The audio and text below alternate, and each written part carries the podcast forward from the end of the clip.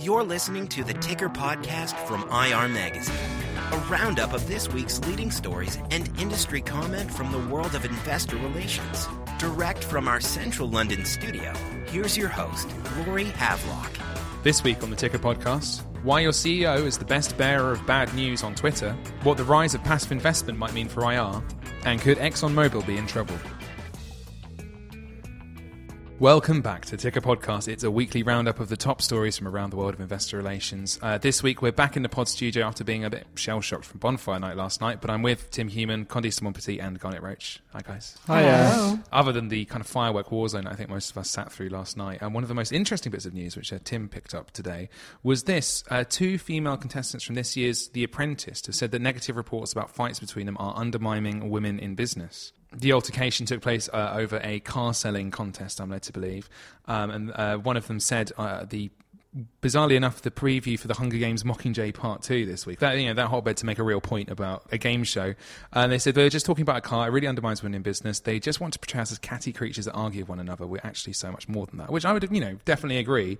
Maybe The Apprentice is not the best place to get a well-rounded view of women in business. Yeah, no, that that was my that was what I thought about it. I mean, the, the, the, sort of assumption there is that stuff on The Apprentice is somehow representative of business in one way or another, when when clearly it's just an exercise in who can rip off the public the most each week and bring as much cash back to Alan Sugar as possible. I think that's what business is about for Alan Sugar, isn't it? Scathing review. yeah, and potentially for Donald Trump as well. I don't think he's as, as scrupulous as businessman either. No, no. I always feel sorry for the, the poor customers that get roped in by the apprentice the apprentice um, teams and end up with just whatever like absolutely awful service they were offering. I don't watch it. Is it the one where the guy says, "You're fired"? Exactly, exactly. Oh, I, I thought fun. that's I like that. I thought that's what happened. I was I was brought up to believe that's what happened when you got fired from a job. You got hauled up in front of someone like Alan Sugar and told to told where you should go in front of a TV crew. Yeah, and all of your uh, work colleagues stab you in the back first before that happens. Yeah, absolutely. They all put Yeah. the foot in and say, "Well, actually, I was disgusted. They only sold 29p's worth of pork pies, whatever they're selling this week." I prefer the Dragon's Den. It's more fun. Well, uh, anyway, there's a bit of slightly more realistic news about um, a CEO this week. At least it's not Alan Sugar. Um, a study at the University of Illinois about tweeting from the C-suite. Garnet, I believe you've been looking a bit more at this story. I have, um, and actually, the University of Illinois has done some research um, looking at how CEO tweets can lessen the impact of negative financial news, which is obviously good news for anyone with anything bad to say. They found that tweets from the C suite can produce more trusting relationships with investors, and their research shows that investors are apparently more willing to invest and show higher levels of trust when a firm's CEO shares negative financial news via Twitter than when it is disclosed through other traditional channels. These direct tweets from the CEO can also help to build a more enduring form of trust, they say, which means that investors tend to discount the negative news as a one time event. The study looked at the responses of 194 senior business students to negative news, which was disclosed via the website and Twitter from either the IRO or the CEO of a fictional company. The business students then graded how attractive a- proposition the stock was and how likely they were to invest in it. Brooke Elliott, professor at the University of Illinois at Urbana Champaign, says that the research was born out of conversations with social media managers at listed companies. She says, quote, they express concerns about CEOs tweeting out off the cuff information because they don't have control or it hasn't been run by legal. Because of that, they'd been very resistant to let the CEO disclose anything through his or her personal account. As well as CEO tweets, it turns out that the company website is also a good option, especially if you've got repeated negative news to share.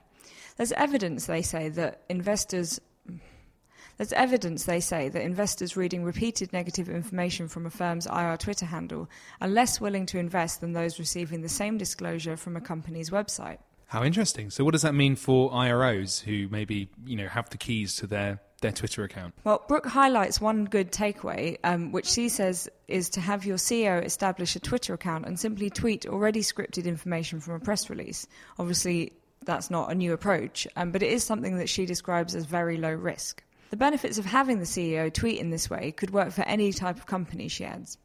She says, quote, it's about developing a perceived relationship with the person tweeting, your CEO. When management responds directly on social media, the kind of trust that develops is like they've had a face to face interaction with the inquirer. The medium is very different from any others previously used by firms to communicate because they don't allow for the same level of personal interaction and for that trust to develop, she adds. Well, there you go. Have they got any uh, other studies they're going to go through on Twitter? You know, similar stuff as well.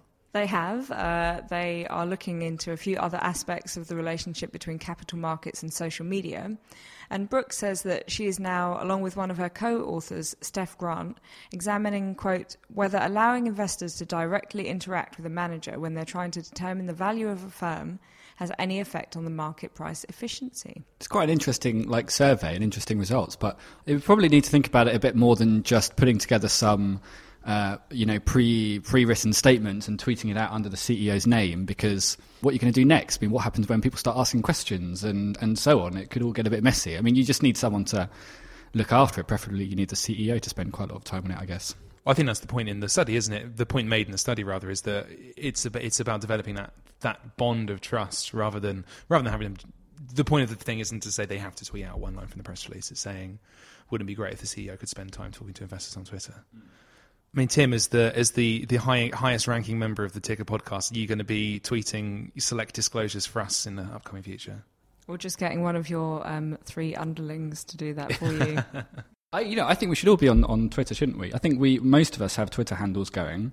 Yes, most of us. Yeah, most of us, can't it? Nobody wants to hear what my pre. I think they pre- do. There's an audience waiting out there for you, Garnet. You just haven't found them yet. But moving moving quickly on, and Candice, you've picked out a couple of headlines this week, not just one but two uh, stories that you found interesting. Can you tell us a bit more? Yes, well, we, we've heard of uh, investment banks poaching IROs to offer IRO advice to their DR clients. For example, um, at our last think tank in London, we listened to Lisa Williams, who used to be Debenhams uh, IRO and who's now head of IR for the EMEA region at uh, Citi. In the US, Citi hired um, Dennis Walsh, a consultant at Sharon Merrill, and uh, the former president elect of uh, NIRI Boston. Well, now, in an unusual move, ICR, a communications consultancy based in New York, has announced it was branching out into brokerage uh, with a, a, new entity called ICR Capital that will be headed by former investment bankers. So, what will this new subsidiary be offering? So, ICR Capital says um, they will be providing expert advice on, quote, a range of activities including banker selection, due diligence, strategy, capital sourcing, and marketing transactions to the investment community. So um, it will be interesting to see if other consultancies will follow this trend because um, most of them are actually happy to get business referred by brokers when deals take place.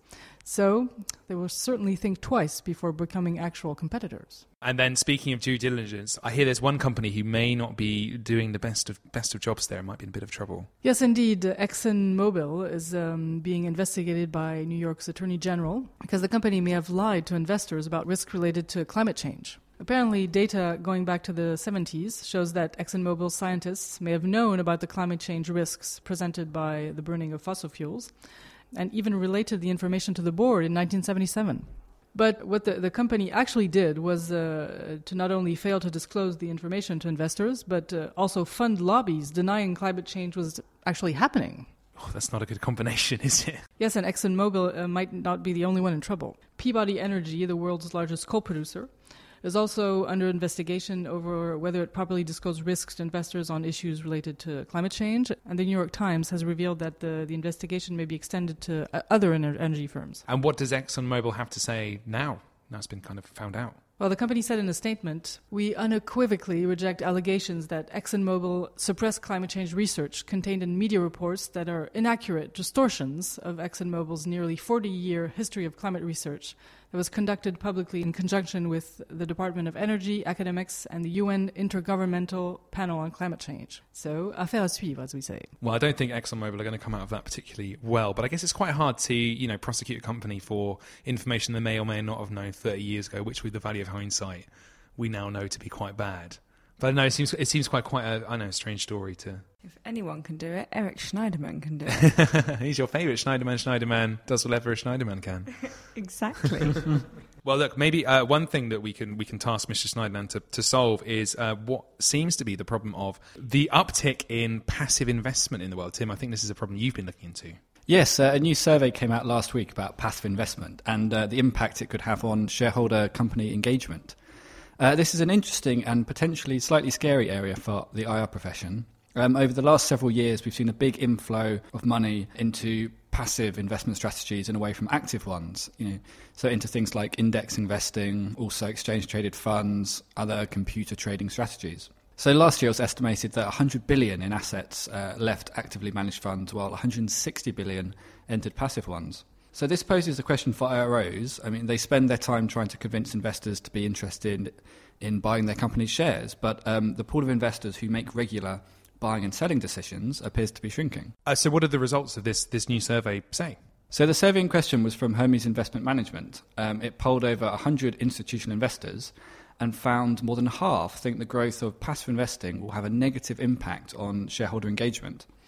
Uh, the spread of these low cost strategies will, quote, cause large shareholders to become distant from many of the companies they invest in and forego voting rights and stewardship opportunities, state the authors. The study argues, however, that passive investors should engage more, not less, with companies because engagement is, quote, the only tool passive investors have to improve the value and manage the risk of the companies they invest in. So, what does the, the IR industry think of this finding? Well, I think most people in the IR industry would agree that there are many uh, important reasons for investors to stay engaged with companies, regardless of if they are traditionally passive investors or not.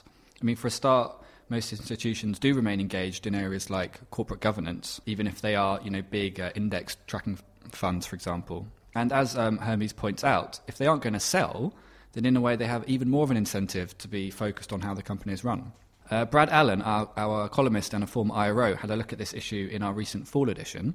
Uh, he noted a couple of other reasons why the growth of passive investing shouldn't be viewed uh, too negatively. Uh, first of all, he pointed out that active equity management is never going to go away. It's always going to be there. People are always going to be needed to do targeting. Um, he also believes that companies will need to become specialists in the way they're being traded within the passive investing world. So, what basket of shares are they in? Should they be in? Are they in the right indexes? And so on. And are they in the right indices? And so on. And so that's a new role that the IRO can potentially fill. Uh, so there are reasons to be positive despite what can seem as the, uh, the worrying expansion of passive investing. So we're not going to do away with the IR function just quite yet? No, hopefully not. hopefully, that might be problematic for us as well. Yes, hopefully we and everyone listening will still have a job in the, in the near future, is what we can say. I mean, obviously robots are going to take away all of our jobs eventually, oh, yeah, but that's not just IR. After robo-advisors, robo-IROs. It's the only beep, next beep. step. Well, there was a, a, study recently saying that robo advisors were going to steal uh, billions of business from um, financial advisors. So, our robo IRO is going to steal the jobs of millions of IROs. There was there was one that didn't didn't we all have a go with it? Um, there was a story on CNBC I think a while back um, where they had a robot write a news story, um, yes. financial news story. And wasn't it? It was called something bizarrely quite like Hermes, wasn't it? I can't remember the name of it. But yes, and we, we all had a go at it. and It was actually quite good at yeah at writing a pretty decent news story. Yeah, you. I reckon you could you could cut out some time. You could use it for the the basics, and mm. then hmm. just kind of add in a few little flair of your own. You know. It's funny. I think we all assume that robots replacing all our jobs means that we're all going to be pointless and, and poor and destitute. But actually, I think it just means that we'll all be incredibly rich because we don't all have a robot to do all the boring stuff. Leave humans to live a life of you know WALL-E esque luxury. If you've seen yeah. that film we'll be on a cruise ship for the rest of our lives. Well, anyway, if we haven't been replaced uh, by this time next week, we will be back then. Um, if you have, hear a robotic voice, you'll know that the overlords have risen up. Um, thanks, guys, for joining me this week, late on on a Friday, and we will all see you next time. Cheers, Laurie. Thank you, Laurie. Goodbye. Bye. You've been listening to the Ticker podcast from IR Magazine. For free access to all the latest global investor relations news and analysis, register at irmagazine.com or download the app.